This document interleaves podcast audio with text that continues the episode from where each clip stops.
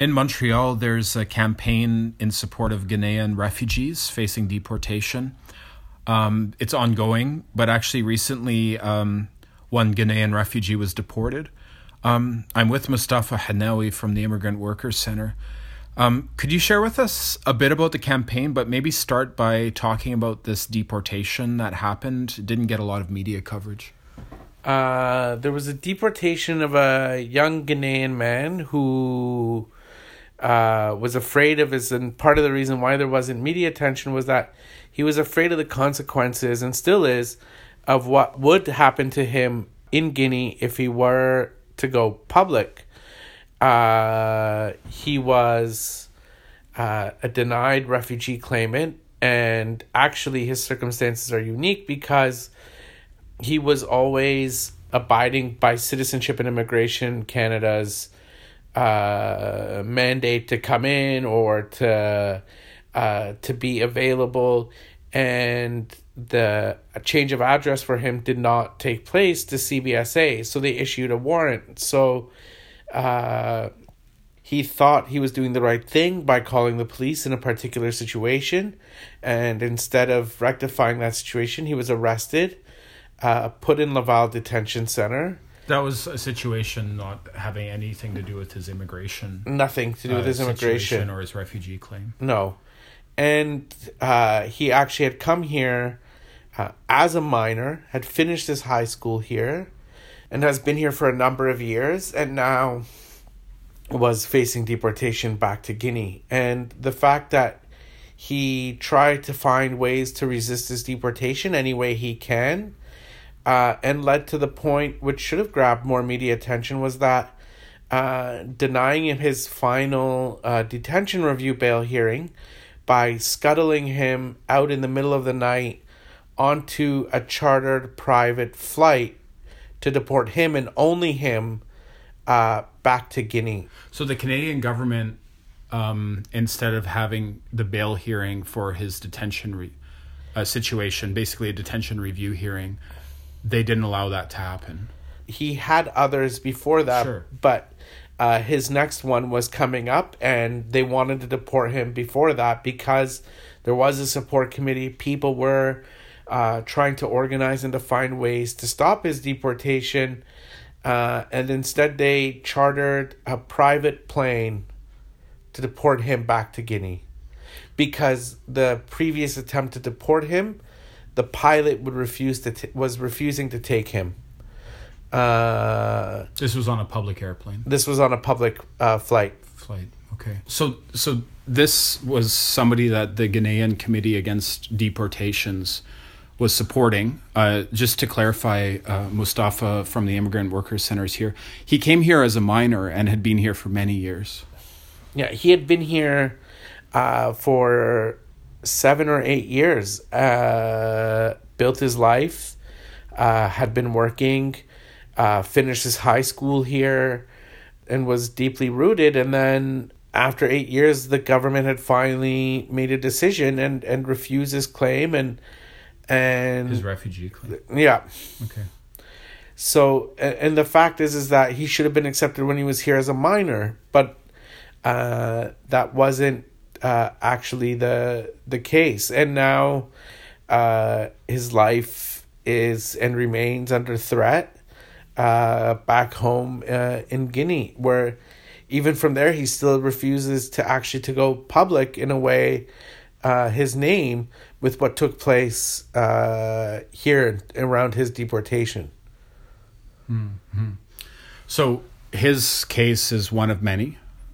Many Guineans were supporting him. Uh, so this is a broader situation. You know, we're talking about this one individual who came here as a as a minor from Guinea, Conakry. So this is a broader scenario, and it's, it's 2019 now, and there's a lot of uh, other uh, Guinean community members who are not maybe facing exactly the same situation, but are facing deportation.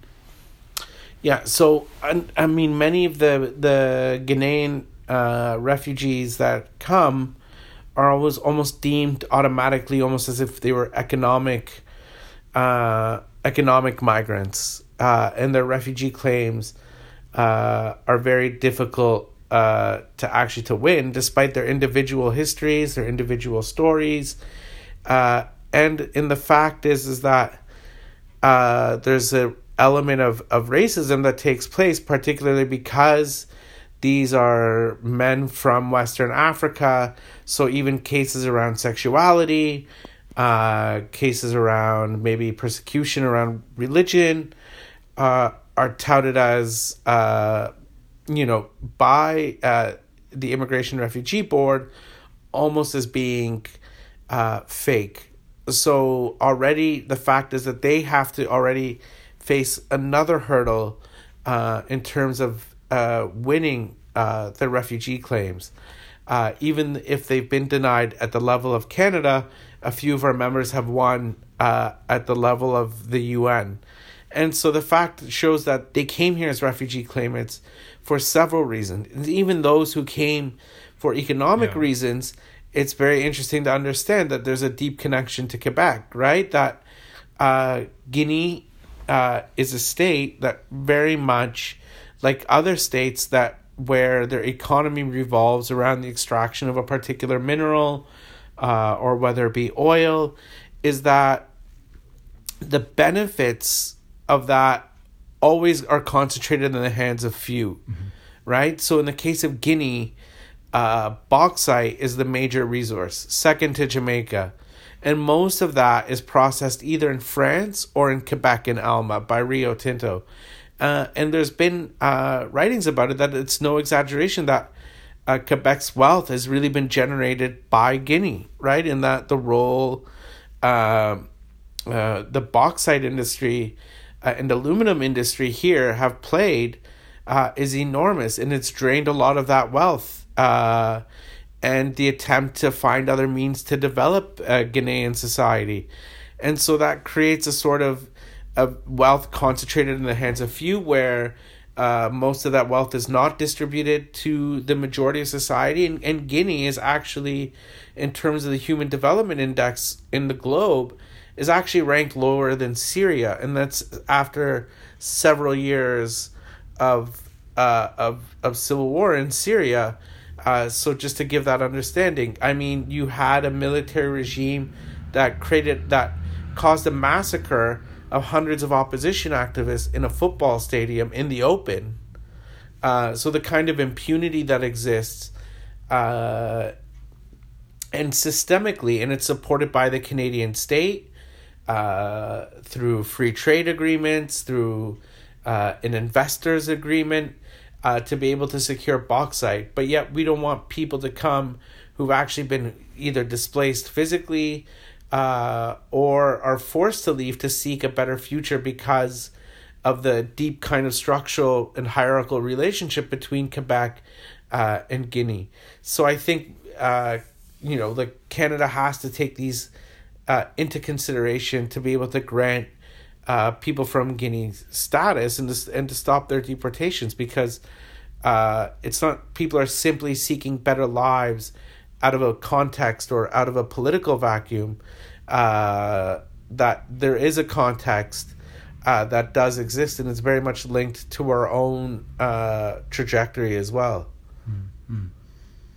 And um, yeah, just to underline that, um, in terms of like the human rights situation in Guinea and, uh, you know, um, various issues around like political killings and also economic injustice, that has been pretty well documented by Human Rights Watch and Amnesty International and also the United Nations, which you mentioned. But in Canada, the Immigration Refugee Board hasn't really recognized a lot of those points. No, I mean Human Rights Watch came out with a new document just this past October uh, highlighting the level of political repression and repression against the opposition. Uh, there had been a teacher strike this past fall, which had grown to sort of a general discontent over the economic situation, and that was met with extreme repression across uh, Guinea. Across Guinea, and even um, uh, in the areas, particularly where the bauxite uh, mining takes place, uh, because those are the most deprived. Actually, they're the poorest regions. Okay. And then uh, this past November and December, uh, there was actually an international day of action called by the Guinean community. Uh, to re to be able to put a focus on the human rights situation uh, in Guinea, and actually over hundred people from the community marched here, and but no media came. Even when they marched to uh, Radio Canada, no media came, and, and it was part of a a global day of, of action. Well, I mean, in Canada, there is a pretty significant discussion about refugee rights and refugees that have that has happened the last couple of years. There is quite pretty wide discussion about the rights of Syrian refugees, for example. Um, Guinea really is not on the map, but here in Montreal, there is this crisis uh, facing refugees from Guinea. Um, I guess last point, Mustafa. Um, why is it important that people should take notice of this Guinean community struggle against deportations, and why is it important? Uh, I think. I mean, it's important on several levels. I mean, the first level is that uh, this is a group of people who've come together, who've uh, who are self organizing, who are trying to support each other to challenge a sort of an injustice that they face by uh, the immigration system, and also sort of shows the hypocrisy of the situation in Quebec and sort of the immigration politics. So, on one hand, uh, I believe it was yesterday where Legault in France is that we need more Europeans, um, and then at the same time wanting to cut uh, immigration numbers. So it's clear there's sort of a racist logic to who who's entering and who's not, uh, and actually who who who faces borders and who doesn't face borders. So I think for people coming from Guinea, unfortunately, they face those borders, right?